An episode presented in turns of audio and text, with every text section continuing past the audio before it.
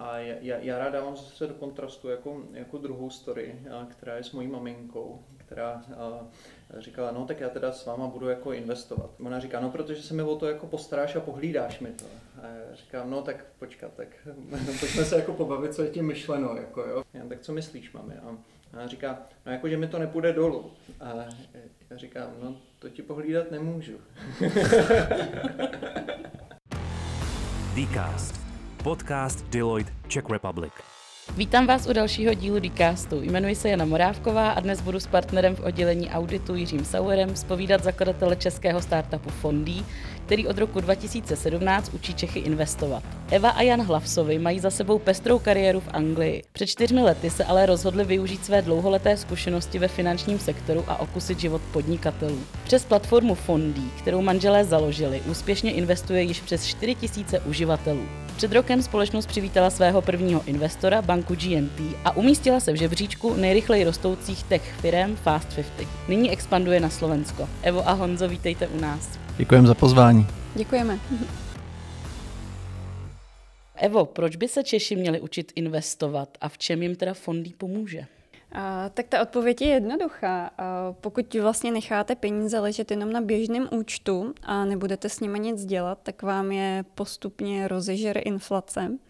To znamená, že ta kupní síla peněz bude rok od roku nižší a nižší a vy víceméně budete jenom chudší a chudší. A naopak to investování vám vlastně pomáhá tu kupní sílu peněz udržet a tím se jako zachovat určitý životní standard do budoucna. Um, tam, tam je hrozně zajímavý ten rozměr jako Češi. Jo.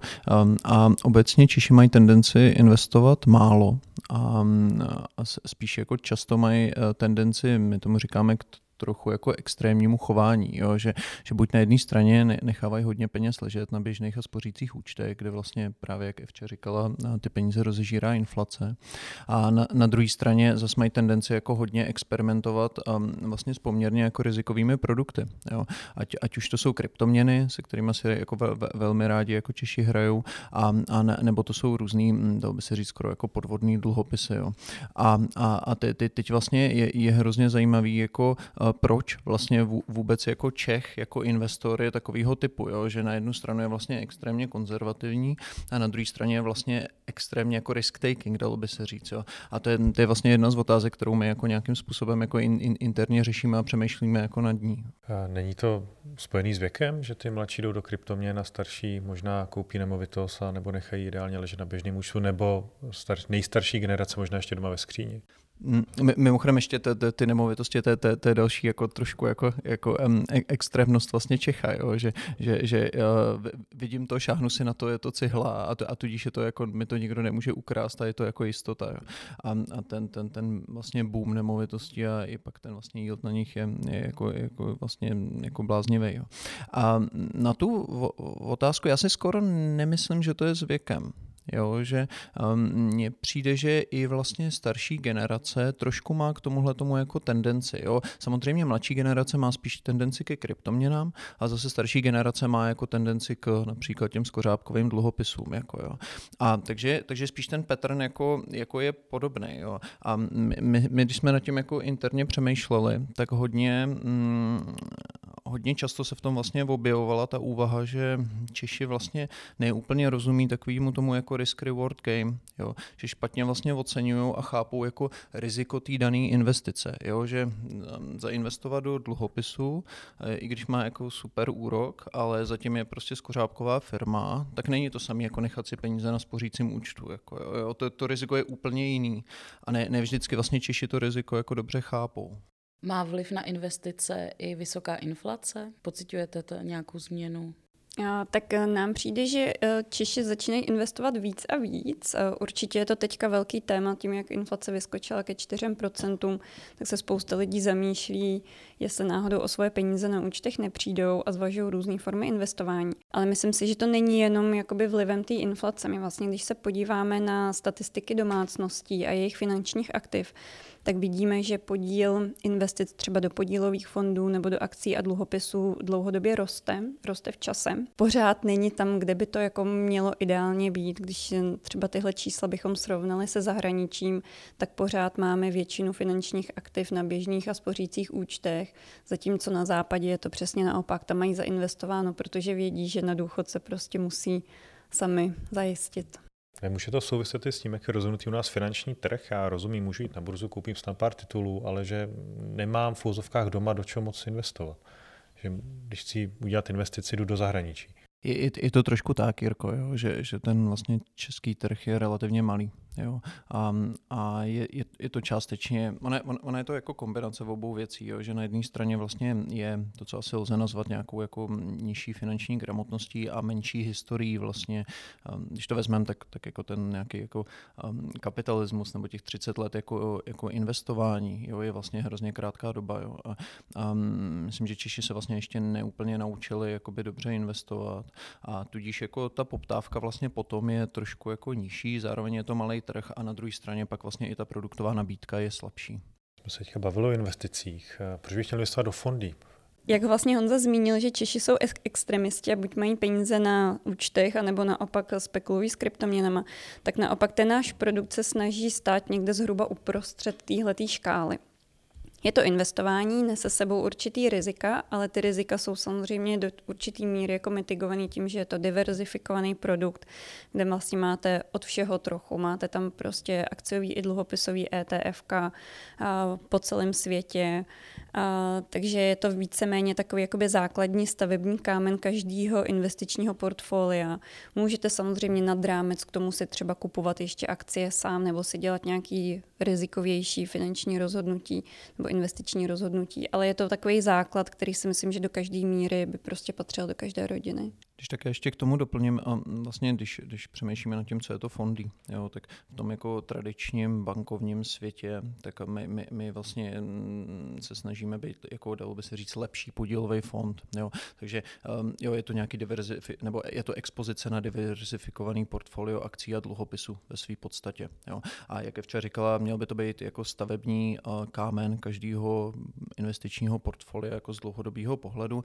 A teď jako proč fondy, protože jsme levný, jo, takže z toho pohledu jako dlouhodobýho um, se to klientům vyplatí.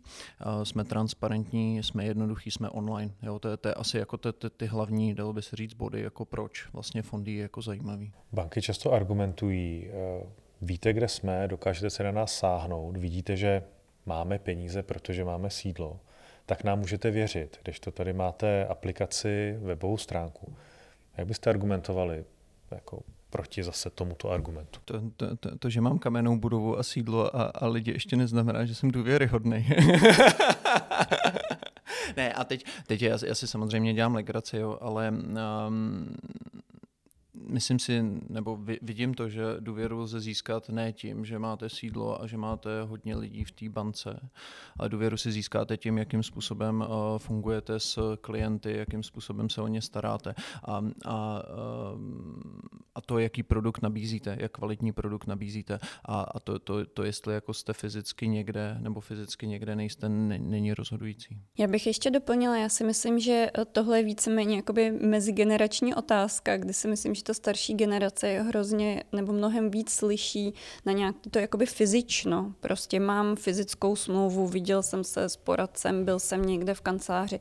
Zatímco ta mladší generace už tuhle potřebu úplně nemá a je zvyklá pohybovat se online, nemá s tím problém a naopak to prostě využívá ve svůj prospěch, aby se zjednodušila život. Když tak ba, ba naopak, jo, já si myslím, že vlastně ta mladší generace, speciálně mm, po, po takových těch jako událostech typu jako Lémani a, jo, a a tady vlastně i lokálních nějakých, dalo by se říct, jako kauzách týkajících se různých poradců, případně bank, jo, tak myslím, že, že vlastně ten, ten, ten obraz je vlastně úplně otočený, jo, že vy máte tu starší generaci, která právě věří tady těm fyzickým budovám, pak máte tu mladší generaci, která právě paradoxně tomu, kvůli tomu vlastně tomu nevěří, jakoby, jo, takže jak je včera říkala, já myslím, že, že, že ten svět z tohohle pohledu se jako mění.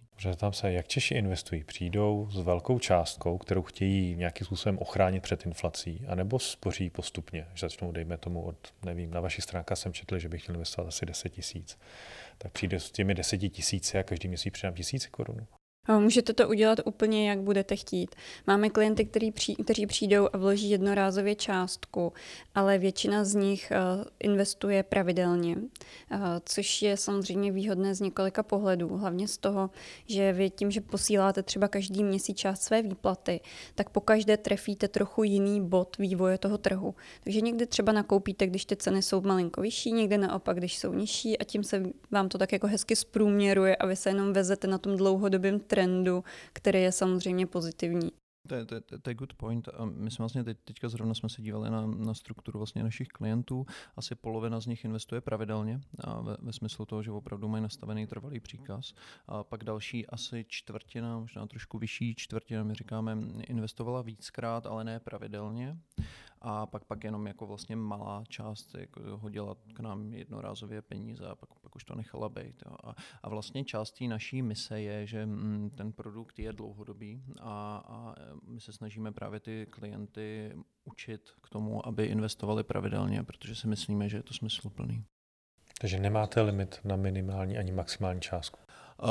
Nemáme, my, my říkáme, aby klient zainvestoval alespoň 10 tisíc, aby jsme mohli vytvořit nějaký pěkný portfolio, protože samozřejmě jsou nějaké nominální hodnoty těch ETF, takže v momentě, kdy, kdy pošleme méně, tak my mu to zainvestujeme, ale nebude to tak krásně rozložený, tak jak bychom chtěli, takže je ideálně aspoň jako těch 10 tisíc, ale jak je to jedno. Rozumím tomu správně, pokud máte 4 tisíce klientů, že máte de facto 4 tisíce portfolií? Ano, máme sedm modelových portfolií, ale de facto máme teď už teda 4700. Skoro 5000. máme 5000 portfolií, ano. Jak je to těžké na zprávu? Tak ono v podstatě to není zase až tak náročné, protože ta portfolia, máme jich celkem sedm, jak Honza naznačil, a jsou poskládaný z akciových a dluhopisových ETF. Na jednom konci vlastně máte ty konzervativnější, který v sobě mají hlavně dluhopisový ETF, na druhém spektru naopak máte ty dynamičtější, který mají akciový ETF a ten střed je víceméně tak jako namixovaný. Takže když se podíváte na to konkrétně složení, tak ono to budou velmi podobná ETF, která budou vlastně namixovaný v trošku jiném poměru. Já bych možná poprosil, jestli by si eh, vysvětlila, co je ETF pro ty, kteří to nechtějí třeba hledat na internetu, co právě když poslouchají. Tak ETF je z anglického Exchange Traded Fund.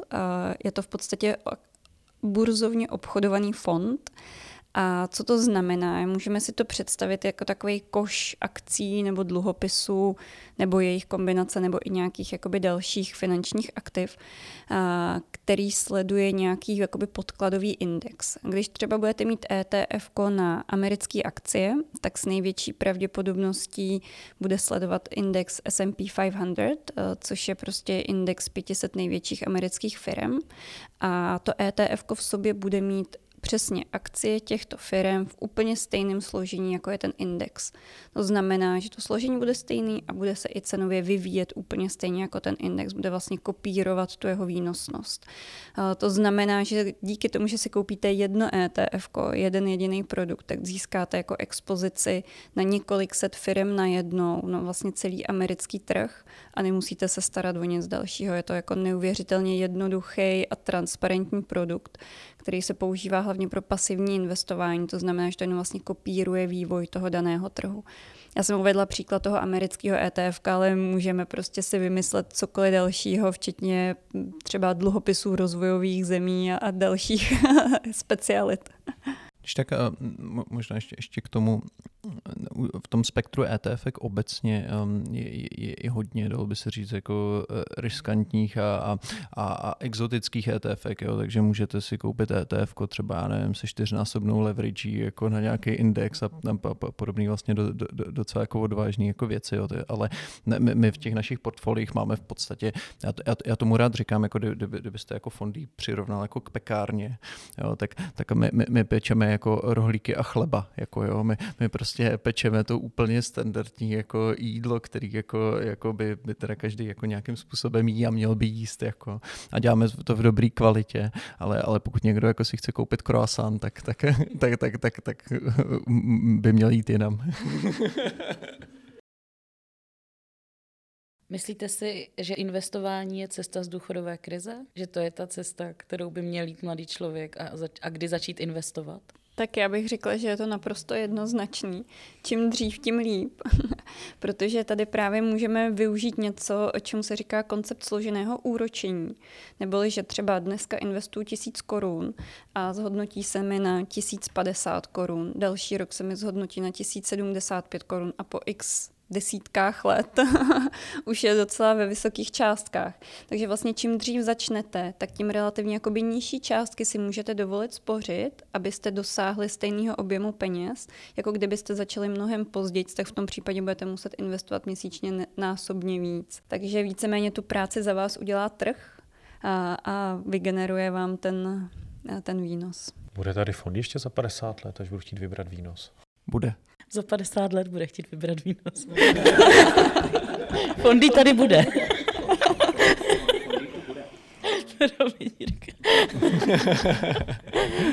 ještě, ještě na téma, na téma vlastně mm, důchodů a to, to, je rozhodně téma, který jako v té naší cílovce hodně rezonuje, jo, protože zvlášť ta mladá generace si uvědomuje, um, jak ten systém funguje jo, a, a celou vlastně tu demografii okolo toho systému, takže um, vlastně z, z, našich i interních um, jako průzkumů trhu jsme zjistili, že vlastně lidi, jako mladá generace jako v podstatě nevěří tomu, že bude mít důchod, který by je zajistil. Jo, takže, takže určitě pro ně ta motivace jako dlouhodobosti um, nějakého typu investování uh, je, je smysluplná a je, je to něco, co, co, čeho se oni sami se obávají.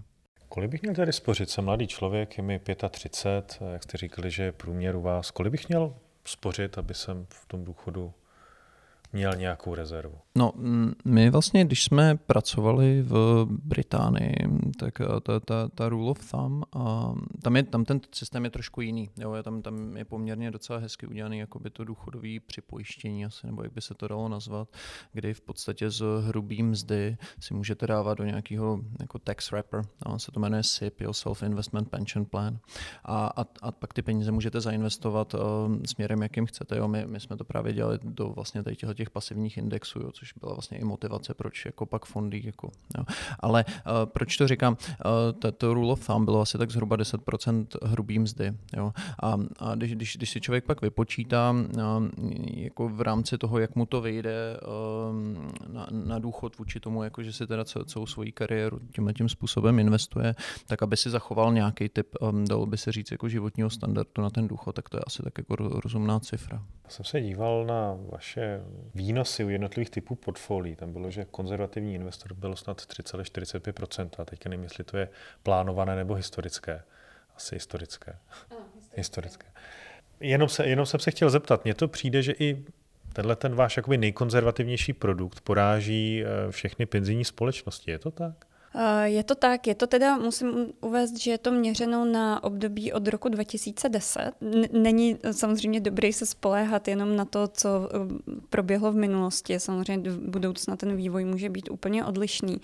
Ale eh, souhlasím s tím, co říkáš. Ehm, když bychom to srovnali třeba s penzijním připojištěním, který je tady vlastně nejběžnější produkt pro zajištění na stáří, tak eh, Češi do něj investovali přibližně asi 400 miliard korun a myslím si, že většina z nich je jako motivovaná do toho jít právě díky tomu státnímu příspěvku.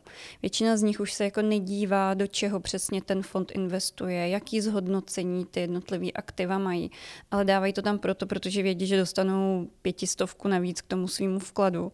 A, a nemyslím si, že tohoto rozhodování je jakoby úplně optimální. Spíše lepší se podívat na to, kolik celkově ta investice může vygenerovat a porovnat si to i s nějakýma jinýma alternativama, který nemusí být nutně podporovaný státem. Na tohle téma, a to, to je nějaká debata jako obecně vůbec jako okolo důchodového systému a jak, jak je to nastaveno. A my, my vlastně teď, teď, teď, teď se bude projednávat v poslanecké sněmovně vlastně účet dlouhodobých investic a, a buď, buď teda ještě tou stávající sněmovnou nebo, nebo tou budoucí.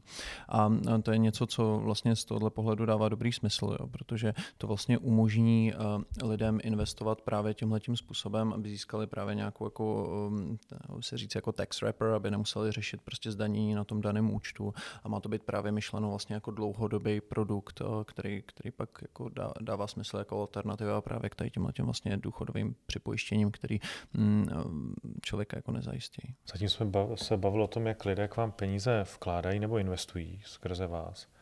Dá se říct za jak dlouho je třeba vybírají, na jak dlouho si takhle peníze odloží, než je potřebují pro něco jiného? Tak my, my, my zatím máme historii vlastně rok a tři čtvrtě, protože my jsme spustili na začátku roku 2020, takže asi, asi ještě těžko se na to jako odpovídá. V každém případě jsou tam klienti, kteří, dalo by se říct, jako fondy použijou jako na spekulaci v tom smyslu, že k nám dají peníze a za dva měsíce jako vyberou.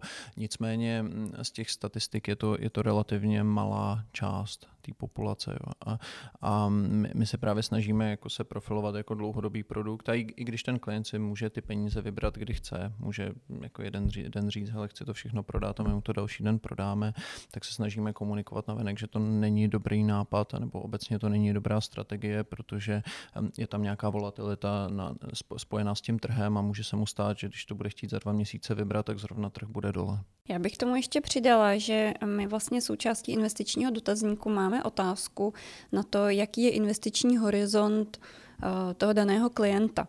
A když jsme si vyhodnocovali, jaká je průměrná odpověď, tak nám vyšlo zhruba číslo 14 let. To znamená, že lidé v průměru plánují nechat tam svoje vložené prostředky 14 let.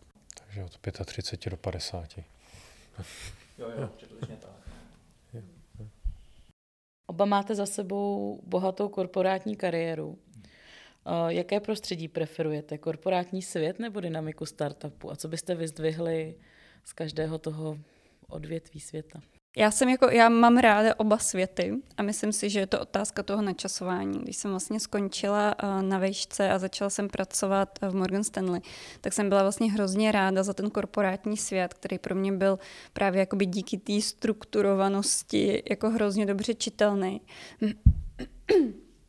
Pardon, že jsem se jako dobře naučila vlastně v tom orientovat, pochopila jsem, jak věci fungují ale samozřejmě po určitý době už se naopak cítíte tou strukturou být jako trochu moc svazovaný. A, takže jsme i víceméně začali jakoby sami hledat nějaký e, jiný cesty, kam bychom se kariérně vydali. A dopadlo to startupem, což bylo skvělý, nebo je skvělý. Za, za, za mě určitě startup, a, ale, ale to je možná tím, že F, F, Fča má radši struktury a mám radši chaos. Takže, takže pro mě ten startupový svět je mnohem jako zábavnější. Ale teď, teď, teď jako trošku serióznice. Já myslím, že, že ta zkušenost jako z, z těch korporátů je jako super. Jo? A já, já to často vidím, když, když se bavím jako s ostatníma startupistama, kteří přímo šli třeba po škole. A, a tak, tak jako by ta zkušenost toho, že si člověk vlastně už jako zažije hodně jiných příběhů ať už to je jiných firm, ať už je to jeho nahlídnutí do toho, jak některé procesy fungují, tak, tak je eh, hrozně užitečný pro um, pak určitě, dalo by se říct, jako nadhled při budování toho startupu samotného. Jak hodnotíte podnikatelské prostředí tady včera? Dobře. a, a teď, eh, Jo, jo, jo, a teď, teď, um, teď um, abych to trošku rozebral. Já si myslím, že podnikatelský prostředí včera je, je dobrý, že se zbytečně jako kritizuje a, a vlastně jako uh, udělat tady firmu, vybudovat tady firmu je relativně v pohodě. Jo, založit firmu, té byrokracie samotný bych řekl, že není za stolik. Jo, je, je samozřejmě nějaká, kterou, kterou jako člověk musí projít, ať už je to nějaký účetnictví a, a občas zajít jako k notáři, ale vlastně to není zas tak jako dramatický. Jo. Mohlo by to být lepší, ale, ale ne, ne, není to podle mě jako hrozný. A co, co bych spíš řekl, a, to, a to, to je jako hodně specifický pro ten náš obor, je, je ta finanční regulace. Jo. A, a ta je um, asi dalo by se říct eh, jako monstrózní. Jo? A nejsem si jist, že, že za to může nutně jako eh, Česká republika jako zem. Ono, eh, ta, ta regulace hodně, dalo by se říct, jako přitvrdila vlastně právě po Lémanech, po, po, po jako krizi 2007-2008 spolu s MIFIDem dvojkou a pak vlastně tou implementací skrz ty vlastně místní normy, tak, tak ta, ta, ta je opravdu jako obrovská a i když my jsme předtím vlastně fungovali v finančním světě v Londýně, ale my, my jsme vždycky byli vlastně spíš na té jako, jako korporátní úrovni. Jo. A tak, tak jakoby v momentě, kdy vlastně nabízíte produkt jako retailovým zákazníkům, tak, tak to množství regulace je opravdu velký. Co je ve startupu podle vás nejdůležitější? Já si myslím, že je to trpělivost. Prostě nevzdávat se, když se věci nedařejí. Pořád jít za tou svojí vizí, za tím cílem a, a hlavně tu vizi mít. No. Já, já, já souhlasím, je to, je, je to nějaká persistence, jo, jako schopností dál, jako ať, ať už se děje cokoliv, jo, protože ty výkyvy speciálně na začátku jako jsou, jsou velký, jo, když, když člověk to celý skládá dohromady a, a vlastně neví, jak ten produkt bude jako nakonec jako přijatý, jo, protože my jsme třeba konkrétně v našem případě, my jsme začali v roce 2017 a teprve jako 2020 jsme to spustili, jo, a tam je vlastně dlouho stavíte něco, o čem vlastně vůbec nevíte, jestli to k něčemu bude, jo, když, když to řeknu. Jo. A a, a občas jako máte pocit, že to vůbec ani dohromady dát jako nejde a tak, tak tohle to určitě jo, jako být za tu, jít po té cestě dál. Jo. Tak, tak to, to si myslím, že je asi nejdůležitější. Co vás drželo na budou ty tři roky, když jste stavěli, když jste začínali? Jo. My jsme my jsme se vrátili, to bylo v květnu 2017 a pak jsme si dali takovou jako delší dovolenou. My, my, my rádi chodíme, tak jsme chodili po Šumavě, a, a přemýšleli jsme nad tím, co by měl být vlastně další krok, jo, protože my jsme, my jsme se sem vrát, vlastně vrátili a to rozhodnutí bylo hodně takový jako osobní, spíš než jako profesní. Jo. Že jsme se vrátili mm, zpátky a přemýšleli jsme, co, co bychom měli udělat dál a z toho vlastně vypadlo fondy. Jo. A takže my, my jsme fondy založili září, říjen jako 2017 a teď tam byly vlastně tři věci, které jsme potřebovali dát dohromady. Jedno z toho bylo získat licenci od České národní banky, druhý bylo postavit tu samotnou samotnou platformu a třetí byl vlastně najít brokera, přes kterého budeme dělat obchodování. Jo. A tyhle tři věci jsme dali dohromady a to byla tak půlka 2019 a pak jsme půl roku v podstatě testovali na Friends and Family, aby, aby jsme měli jistotu, že než spustíme ten produkt, um, tak, tak to bude funkční. Jo. Takže um, dejme tomu to v období, kdy jsme to dali dohromady, bylo tak jako roka půl. Jo. S tím, že um, z tohohle pohledu uh, asi co bylo nejnáročnější, bylo to samotné kódování. Co financování? Padly vlastní prostředky rodinné? Je to tak.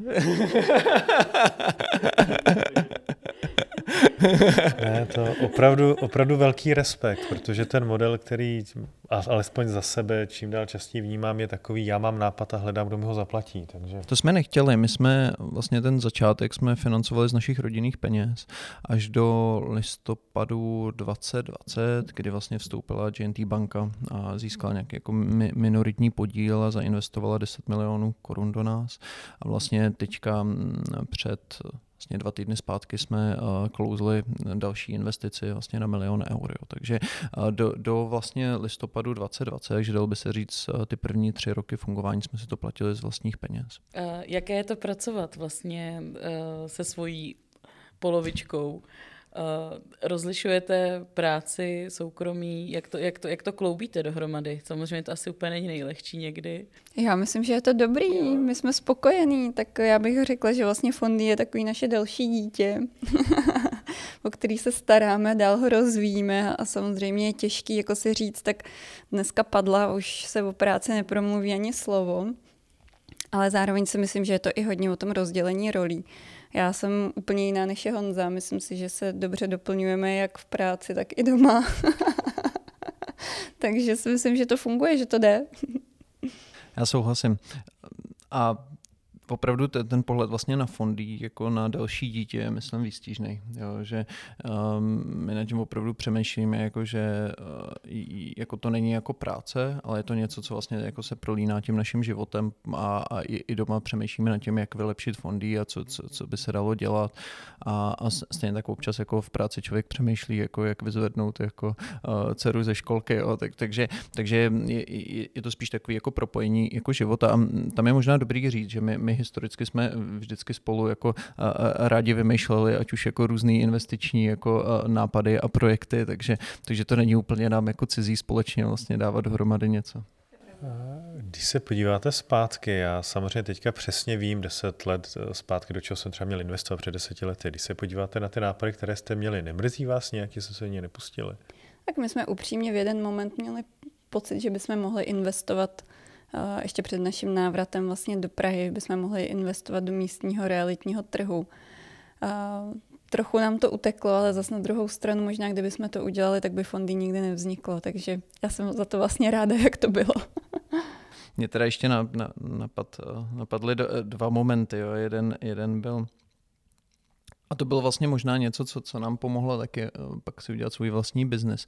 My jsme bydleli na Canada Water, jako v, v Londýně a vlastně hned blízko té stanice a byl takový jako nový development. A oni tam na, na, na rohu udělali pizzerii. Jo. A my jsme si říkali, jako v té době jsme si říkali, jako no to je, to je prostě geniální. Ještě když to bylo jako prázdný, jsme si říkali, to pronajmout, udělat si tam něco, tady není vůbec nikde žádný prostě gastro, jako jo. To. No a, a oni tam udělali takovou jako kafe, pizzerku, jako kombinace a měli to permanentně plný, jako s frontama jako oko a my jsme pořád kolem toho chodili a říkali jsme si, ježíš, jsme to měli udělat. Jako. Já jsem, si, já jsem si právě na dnešní večer jsem si připravoval nějaké zajímavosti, co, co by jsem našim přátelům chtěl říct. A podíval jsem se na cenu Bitcoinu eh, před dvěma lety. Podíval jsem se na cenu třeba Tesly před dvěma lety. A když se mě někdo zeptá, co skážu svýmu mladšímu já, tak už přesně vím, co mu skážu. Jo. Investuj. Mimochodem, to byl ten druhý příběh, který mě napadl ještě, ještě na, na, na tu otázku. Um, okolo Bitcoinu, já jsem měl, já jsem vlastně udělal si bakaláře tady na ekonomii a pak, pak vlastně jsem šel mm, jako na LSE do Londýna si udělat jako master v ekonomii. A, a zároveň v té době tam um, studoval taky na doktorátu jeden Čech, se kterým jsme se jako kamarádi, protože těch Čechů tam za stolik nebylo. A pak já jsem začal už pracovat a on tam ještě pokračoval, jako dodělával ten doktorát a občas jsme se scházeli na pivo. Jo. A tohle byl rok, já nevím, 2000, 9, 10, něco takového. A on za mnou přišel, on, on že byl takový jako trochu jako nerd, jako jo, a, a za mnou přišel a říká, no já jsem tady objevil jako prostě alternativní měna, je to hrozně chytře udělaný, jako jo, prostě celý to jde mimo ty státy, je to zatím nějaký jako blockchain a tohle a tam to jmenuje se to Bitcoin, no, já do toho dám nějaký peníze, jenom tak jako ze strany, mě to prostě hrozně zajímá, jak se s tím jako hraju. A, a já si pamatuju, že jsem v té době jako přemýšlel, že bych prostě jen tak jako z legrace část výplaty do toho dal a nikdy kdy člověk neví, jo, třeba z toho něco bude. Jo. A pak, pak jsem na to nějak jako zapomněl, už jsem to jako vytratilo, že jo. No a, a, a, v, a v, v té době vím, že mi říkal, že, že, že, že to stálo asi 3 dolary jako jeden bitcoin. Jako, jo. Co ty dělá kamarád, nevíš? Jak se má? já jsem, já jsem se ho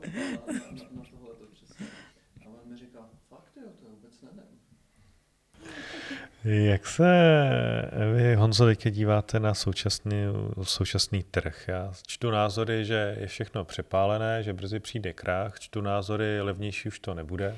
Tak ono takovéhle názory a články byly před dvěma lety, před čtyřmi lety, před šesti lety. Ono to víceméně jde pořád nahoru, no, jako odhadnout, kde je ten vrchol a kdyby člověk měl začít víceméně jakoby deriskovat je hrozně těžký, proto je lepší to možná vůbec nedělat. Já si pamatuju, to bylo v období, když uh, Facebook koupil WhatsApp. Jo. A bylo to teď já si nepamatuju přesně, ale to bylo asi 4 miliardy dolarů, nějaká takováhle cifra. A, a teď ten rok byl 2016, ne, možná dřív, to bylo dřív, tak 14, 15, já se nepamatuju přesně z hlavy, ale vím, že jsme se o tom jako společně bavili a říkali jsme si, no to je, to je jako příšerně celý přehrátý, jako jo, prostě už, už máme prostě, já nevím, 8 let od krize, jako jo, ty cykly taky nějak, no, se musí celý sesypat, jako jo, a teď jako fast forward těch dalších jako 6 let, jo, ty trhy jsou zase o x násobek jako vejš, jo těžká otázka. Jo. A uh, ještě těžší v kontextu toho, co se vlastně stalo za poslední jako roka půl uh, v kontextu covidu, kdy vlastně nastala poměrně jako masivní uh, monetární a fiskální expanze. Jo. Takže de facto všechno se zalilo penězma. Jo. A hrozně špatně se v tom orientuje, co vlastně má být jako nějaká tržní hladina. Jo. Takže um, nemám na to úplně jasnou odpověď.